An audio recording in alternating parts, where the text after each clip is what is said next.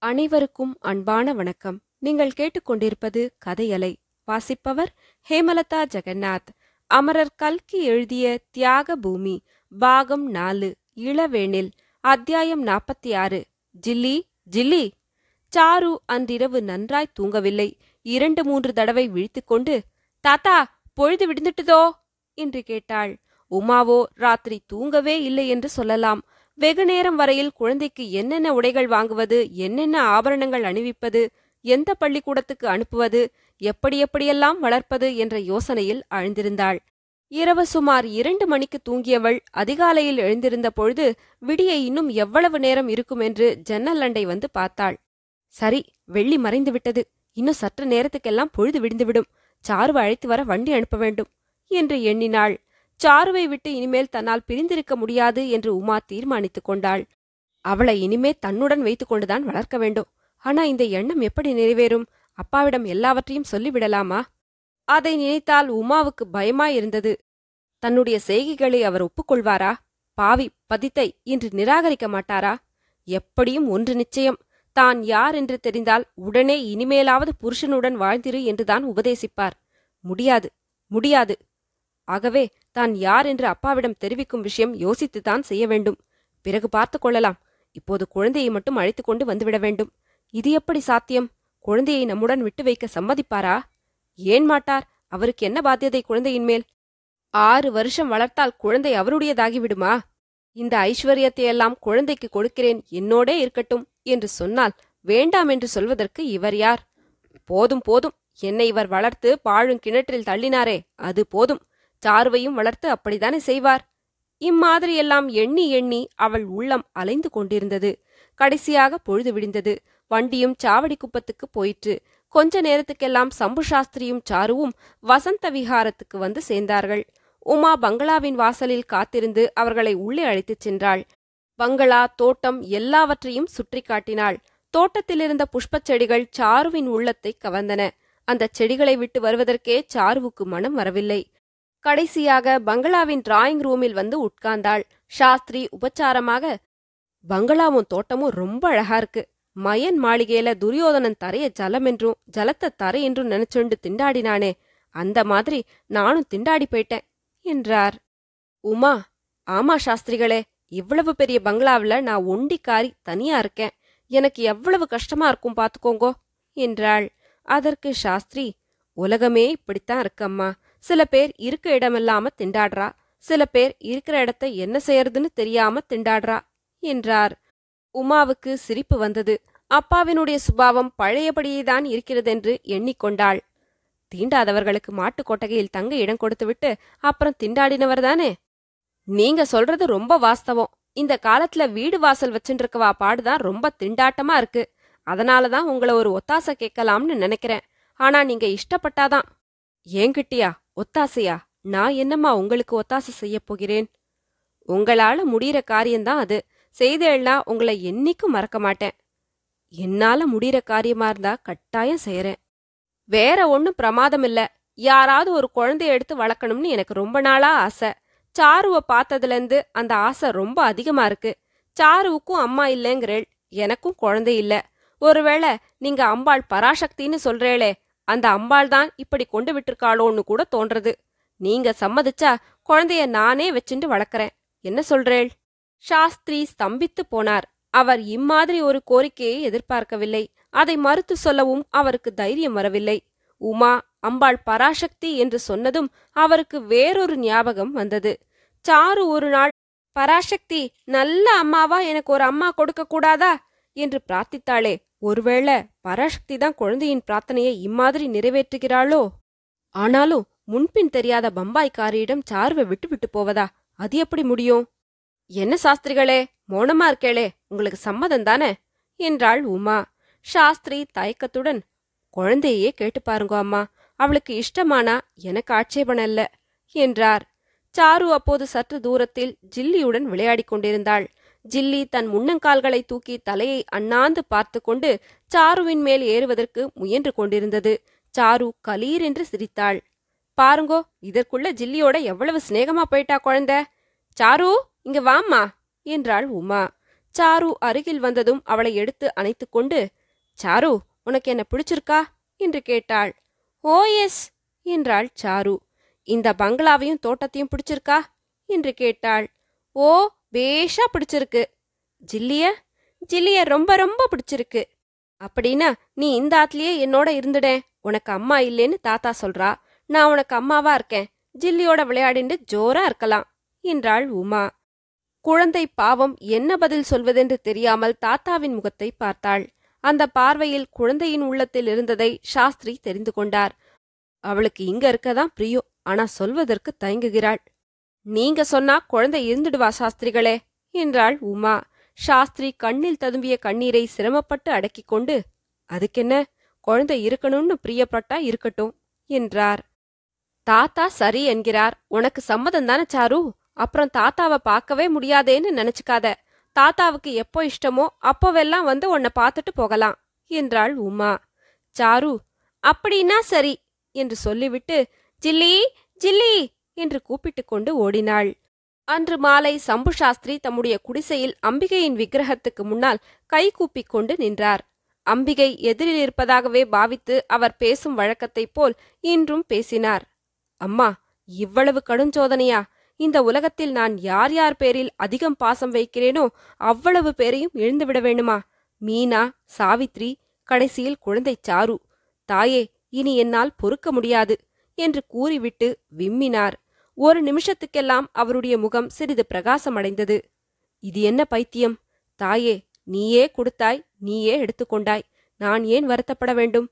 அந்த குழந்தைக்கு வருகிற பாக்கியத்தை தடுப்பதற்கு நான் யார்? என்றார். இப்படி சொன்னபோது அவருக்கு மறுபடியும் துக்கம் பொங்கிக் கொண்டு வந்தது. கண்ணில் தாரை தாரையாய் ஜலம் பெருகி வழிந்தது.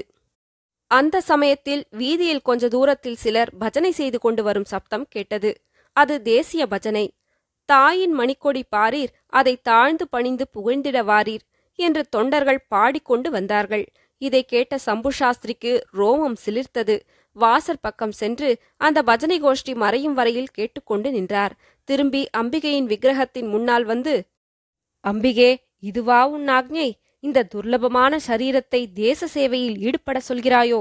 உன் கருணையே கருணை என்று சொல்லி நமஸ்கரித்தார். அத்தியாயம் நாற்பத்தி ஏழு. சங்கம் ஒலித்தது. அந்த வருஷத்தில் பாரத நாட்டில் ஒரு யுக புரட்சி நடந்து கொண்டிருந்தது. ஆயிரம் வருஷங்களாக அறியாமையில் மூழ்கி சோம்பலுக்கு ஆளாகி வீரமிழந்து அடிமைத்தனத்தில் ஆழ்ந்திருந்த பாரத மக்கள் விழித்தெழுந்து கொண்டிருந்தார்கள். காந்தி மகானுடைய அஹிம்சா மந்திரத்தின் சக்தியால் அவர்களை மூடியிருந்த மாயை ஒரு நொடியில் பளிச்சென்று விலகிப் போனது போல் இருந்தது. அவர்களை பீடித்திருந்த அடிமைத் தலைகள் படீர் படீர் என்று முறிந்து விழும் சப்தம் நாலு பக்கங்களிலும் எழுந்தது. வீர சுதந்திரம் வேண்டி நின்றார். பின்னர் வேறொன்று கொள்வாரோ? என்னும் ஆவேசம் தேசமெங்கும் உண்டாயிற்று. நாட்டின் விடுதலைக்காக ஜனங்கள் எந்தவிதமான கஷ்டங்களையும் அனுபவிக்கவும் எவ்வித தியாகங்களையும் செய்யவும் தயாரானார்கள். தேசப்பணியில் உடல் பொருள் ஆவியை தத்தம் செய்வதற்கும் சித்தமானார்கள். அன்னையின் கைவிலங்குகளை தகர்க்க முயன்றவர்கள் அதே சமயத்தில் தங்களை பிணைத்திருந்த தலைகளையும் அறுத்தெறிந்தார்கள். உயர்ந்த சாதி தாழ்ந்த சாதி என்ற மடமை தகர்ந்தது. எல்லோரும் ஓர் குலம் எல்லோரும் ஓரினம் எல்லாரும் இந்திய மக்கள் என்னும் உணர்ச்சி பரவிற்று. ஒரு தன்னந்தனி மனுஷர் தள்ளாத கிழவர் கையில் கோல் ஊன்றி சத்தியமே ஜெயம் என்று சொல்லிக்கொண்டு சுதந்திர யாத்திரை தொடங்கினார். அவரை பின்பற்றி அந்த புண்ணிய வருஷத்தில் பாரத மக்கள் ஆயிரம் பதினாயிரம் லட்சம் என்ற கணக்கில் கத்தியின்றி ரத்தமின்றி யுத்தமொன்று வருகுது சத்தியத்தின் நித்தியத்தை நம்பும் யாரும் சேருவீர் என்று பாடிக்கொண்டு கிளம்பினார்கள். இத்தகைய சுதந்திர சங்கநாதத்தின் ஒளி சாவடி குப்பத்துக்கும் வந்து எட்டிதான் இருந்தது. சம்பு சாஸ்திரிக்கு சில காலமாக மனத்தில் அமைதி கிடையாது. தேசத்தில் இப்படிப்பட்ட மகத்தான இயக்கம் நடக்கின்றது. என்னவெல்லாமோ ஆச்சரியங்கள் கனவிலும் எதிர்பாராத அற்புதங்கள் நிகழ்கின்றன. நாம் மட்டும் இந்த சாவடி குப்பத்தில் உட்கார்ந்து பொழுதுபோக்கிக் கொண்டிருக்கிறோமே என்ற தாபம் அவர் மனத்தில் அடிக்கடி உண்டாகும். அப்போதெல்லாம் முடவன் கும்புத்தேனுக்கு ஆசைப்பட்டது போல் இந்த ஆசையெல்லாம் நமக்கு எதற்கு?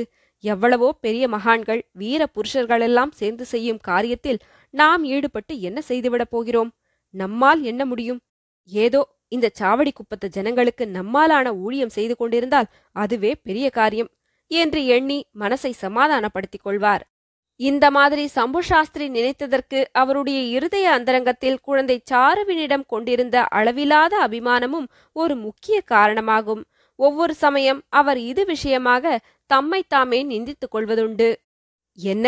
உன்னை நீயே ஏமாற்றிக் கொள்ளவா பார்க்கிறாய்? உன்னை விட பலவீனர்கள் எத்தனையோ பேர் தேச சேவை செய்யவில்லையா? சிறைக்கு போகவில்லையா? உயிரையும் கொடுக்கவில்லையா? உனக்கு மட்டும் என்ன வந்தது? இந்த குழந்தை மேலுள்ள பாசத்தினால்தானே நீ வெளியில் கிளம்பாமல் தேசப்பணியில் ஈடுபடாமல் உட்கார்ந்திருக்கிறாய்? என்று அவருடைய ஒரு மனசு சொல்லும். உடனே இன்னொரு மனசு ஆமாம் அதனால் என்ன? இந்த குழந்தையை பராசக்தி என்னிடம் ஒப்புவித்தாள். அந்த பொறுப்பை நான் எப்படி தட்டி கழிக்க முடியும்? ஸ்வதர்மந்தான் செய்வதற்குரியது. பரதர்மம் வினாசத்தை அளிக்கும். என்று கீதாச்சாரியன் சொல்லி இருக்கவில்லையா என்று தேறுதல் கூறும். இந்த மாதிரி சாஸ்திரியின் உள்ளத்தில் போராட்டம் நடந்து கொண்டிருந்த காலத்தில்தான் சென்ற அத்தியாயங்களில் கூறிய நிகழ்ச்சிகள் நடந்தன. ஆகவே சாருவை உமாராணி வளர்ப்பதாக ஏற்றுக்கொண்டது பராசக்தியின் விருப்பத்தினாலே என்று சாஸ்திரி தீர்மானித்தார். தம்மை தாய்நாட்டின் பணி செய்யும்படி அம்பிகை ஆக்ஞாபித்திருப்பதாகவும் அவர் நம்பினார். ஊர் ஊராக போய் தேச யாத்திரை செய்ய வேண்டுமென்பதற்காக அவர் மனத்தில் நெடுங்காலமாக குடிக்கொண்டிருந்த ஆசையும் இப்போது நிறைவேறக்கூடியதாயிற்று. எனவே சாவடி குப்பத்திலிருந்து கிளம்புவதென்று சாஸ்திரி முடிவு செய்து கொண்டார். ஆனால் இதை நல்லானிடமும் மற்றவர்களிடமும் எப்படி தெரிவிப்பது? தெரிவித்தால் அவர்கள் கட்டாயம் ஆட்சேபிப்பார்கள். இம்மாதிரி யோசித்துக்கொண்டு ஒரு நாள் குடிசையின் திண்ணையில் உட்கார்ந்திருந்த போது குப்பத்தை சேர்ந்த பெண் குழந்தைகள் சிலர் அங்கே வந்தார்கள். சாஸ்திரியார் திண்ணையில் உட்கார்ந்திருப்பதை பார்த்ததும் அவர்கள் அவர் அருகில் வந்து நின்றார்கள். என்ன காந்திமதி எங்க வந்தீங்க எல்லாரும்? என்று சாஸ்திரி கேட்டார். ஏன் சாமி சாரு இனிமே இங்க வரவே வராதுங்களா? என்றாள் காந்திமதி. சாரு இனிமே வரமாட்டாமா அவ இப்போது பெரிய பணக்காரியா போய்விட்டாள் என்றார் சாஸ்திரி. உமாராணி அன்று என்னோட இருக்கியா? என்று கேட்டதும் சாரு அதற்கு சம்மதித்து விட்டது சாஸ்திரியின் மனத்தை புண்ணாக்கியிருந்தது. இந்த வருத்தத்தை தான் மேற்கண்ட வார்த்தைகளில் அவர் தெரிவித்தார். ஆனால் உடனே சி குழந்தையை பற்றி என்ன சொல்கிறோம்? அவளுக்கு என்ன தெரியும்? பாவம் என்று எண்ணினார். அந்த பெண்களில் இன்னொருத்தி ஏங்க சாரு இப்போது போயிருக்கிற இடத்துல சோறே சாப்பிட மாட்டாங்களா? ரூபாய சமைச்சு சாப்பிடுவாங்களாமே அது நிஜங்களா? என்று கேட்டாள். சாஸ்திரி அப்படி யார் சொன்னா உனக்கு? ரூபாய சாப்பிட முடியாதம்மா. எவ்வளவு பணக்காரனா இருந்தாலும் முடியாது. உங்க பள்ளிக்கூடத்துல உண்பது நாழி உடுப்பது நான்கு முழம் என்று பாட்டு கூட சொல்லிக் கொடுத்திருப்பாளே இல்லையா? என்றார். அதுதானுங்க கேட்டேன். காளியம்மா தான் அப்படி சொன்னா நான் இருக்காதுன்னே என்றாள். அப்போது காளியம்மா சாரு இல்லாம எங்களுக்கெல்லாம் பொழுதே போலிங்க ரொம்ப கஷ்டமா இருக்குதுங்க என்றாள். எனக்கு கூட கஷ்டமாய்த்தானமா இருக்கு அதனால தான் நான் கூட இந்த ஊரை விட்டே போய்விடலாம் என்று யோசிச்சுட்டு இருக்கேன் என்றார் சாஸ்திரி. இரண்டு மூன்று நாளைக்கு பிறகு நல்லானும் இன்னும் நாலைந்து பேரும் கும்பலாக சாஸ்திரியிடம் வந்தார்கள். நல்லான் சிறிது ஆத்திரத்துடனேயே எஜமா இது என்ன நாங்க கேள்விப்படுறது? நீங்க குப்பத்தை விட்டு போக போறதாக சொன்னீங்களாமே? பசங்க சொல்லிக்கிட்டு இருக்குதே அது நெசந்தானா? என்று கேட்டான்.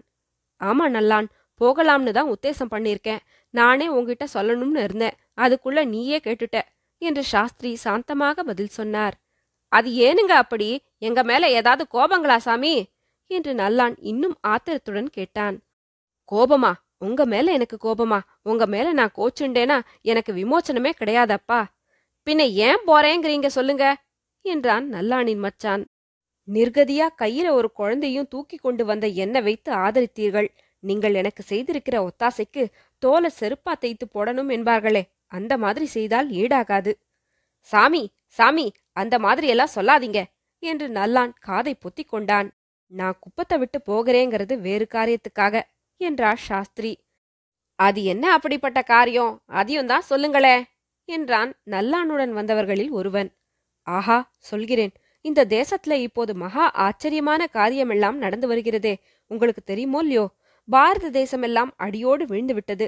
இனிமேல் அதற்கு மோட்சமே கிடையாது. என்று அநேகம் பேர் எண்ணியிருந்தார்கள். அந்த சமயத்தில் மகாத்மா காந்தின்னு ஒரு பெரியவர் கிளம்பி மகா அற்புதங்களையெல்லாம் செய்து வருகிறார். அவரால் தேசமெல்லாம் ஒரு புதிய சக்தி ஒரு புதிய ஆவேசம் ஏற்பட்டிருக்கிறது. என்றும் நடக்காத காரியமெல்லாம் நடந்து வருகிறது. ஆயிரக்கணக்கான ஜனங்கள் தங்கள் சொந்த காரியங்களையெல்லாம் விட்டு தேசத்துக்காக உழைத்து வருகிறார்கள். எத்தனையோ பேர் தங்கள் உடல் பொருள் ஆவியை தத்தம் செய்திருக்கிறார்கள். இப்படிப்பட்ட சமயத்தில் ராமருடைய பாலத்துக்கு அனிற்பிள்ளை மணலை உதிர்த்தது போல் என்னாலான தேச சேவையை நானும் செய்ய உத்தேசித்திருக்கிறேன். பெரிய காரியம் ஒன்றும் என்னால் செய்ய முடியாது. ஆனால் ஊர் ஊராய் பஜனை செய்து கொண்டு போவேன். கள்ளை ஒழியுங்கள் கதரை உடுத்துங்கள் சுத்தமாயிருங்கள் என் ஜாதி பெரிது உன் ஜாதி பெரிது என்றெல்லாம் சண்டை போடாதீர்கள் என்று போதிப்பேன். ஆனால் நான் எங்கே போனாலும் என்ன செய்தாலும் உங்களை மட்டும் மறக்க மாட்டேன். நல்லான் நீங்கள் இந்த சாவடி குப்பத்தில் செய்திருப்பதை நான் போகும் இடங்களிலெல்லாம் உதாரணமாய் எடுத்து சொல்லப் போகிறேன். சாஸ்திரியார் உருக்கத்துடன் செய்த இந்த பெரிய பிரசங்கத்தை பொறுமையுடன் கேட்டுக்கொண்டிருந்தார்கள் நல்லானும் அவனுடைய தோழர்களும். அது முடிந்ததும் நல்லான் அதெல்லாம் சரிதானுங்க. ஆனா இந்த குப்பத்தை விட்டு போற பேச்ச மட்டும் மறந்துடுங்க. இங்கேயே இருந்துகிட்டு என்னென்ன தேச சேவை செய்யணுமோ செய்யுங்க. நாங்களும் செய்யறோம் என்றான். இந்த வயசுல நீங்களாவது ஊர் ஊரா நடந்து போகவாவது. சாமி அதெல்லாம் நடக்காத காரியங்க என்றான் நல்லானின் மைத்துனன். நீங்க போயிட்டா எங்க பஜனையெல்லாம் என்னமா போறதுங்க? என்று ஒருவன் கேட்டான். அதெல்லாம் முடியாது சாமி. உங்களை விட மாட்டோம். மீறி கிளம்பினா குறுக்க விழுந்து மறிப்போம் என்றான் இன்னொருவன். சத்தியாகிரகம் பண்ணுவோம் என்றான் நல்லான். சம்பு சாஸ்திரி புன்னகையுடன் சத்தியாகிரகம் என்பது ரொம்பவும் சக்தி வாய்ந்த ஆயுதம் அப்பா அதை யார் வேணும்னாலும் எந்த காரியத்துக்கு வேண்டுமானாலும் உபயோகித்து விட முடியாது. தவறுதலாக உபயோகித்தால் அது சத்தியாகிரகம் அல்ல துராகிரகம். என்றார். நாற்பத்தி ஏழாம் அத்தியாயம் முடிவுற்றது. நன்றி.